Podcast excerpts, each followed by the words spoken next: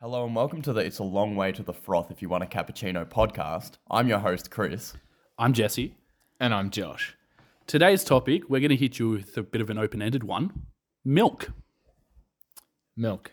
It's a it's an open ended beverage. It's a it's a breakfast cereal additive. Mm. You can have it at any time of day. It is true. I do have a story about milk. It's when I was in primary school. I want to say prep. We went to a farm that was in the city somewhere. Um, And and farms usually are. exactly right. I thought it was One weird. of those urban farms. Yes. So anyway, they got four of us down the front, and the aim was to drink the milk the quickest. There were also goats there. So the actual aim was to feed the goats the milk. Little Jesse didn't understand that. He thought the aim was to drink the milk the quickest. So he's grabbed the bottle and starts sucking on the milk. and all the other primary school kids are feeding it to the goats. And my teacher comes up and grabs the bottle from me and shoves it in the goat's mouth.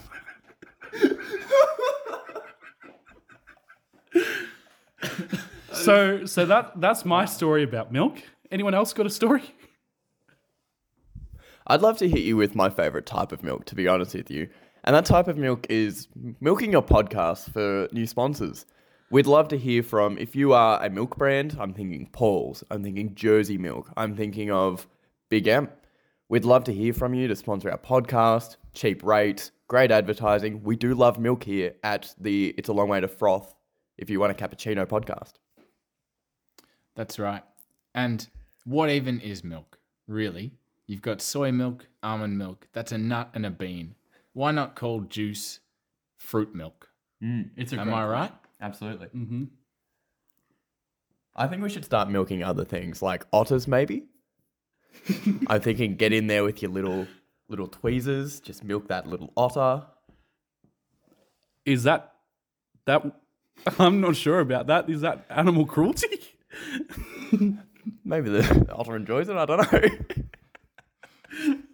Really, I didn't think this podcast would fall into discussing ethics of otters, but here we are. you know what I'll say? I think that's a great time to hit to our sponsors. Brought to you by Frenchie's Woodfire Pizza Ovens. Good for the heart, good for the soul.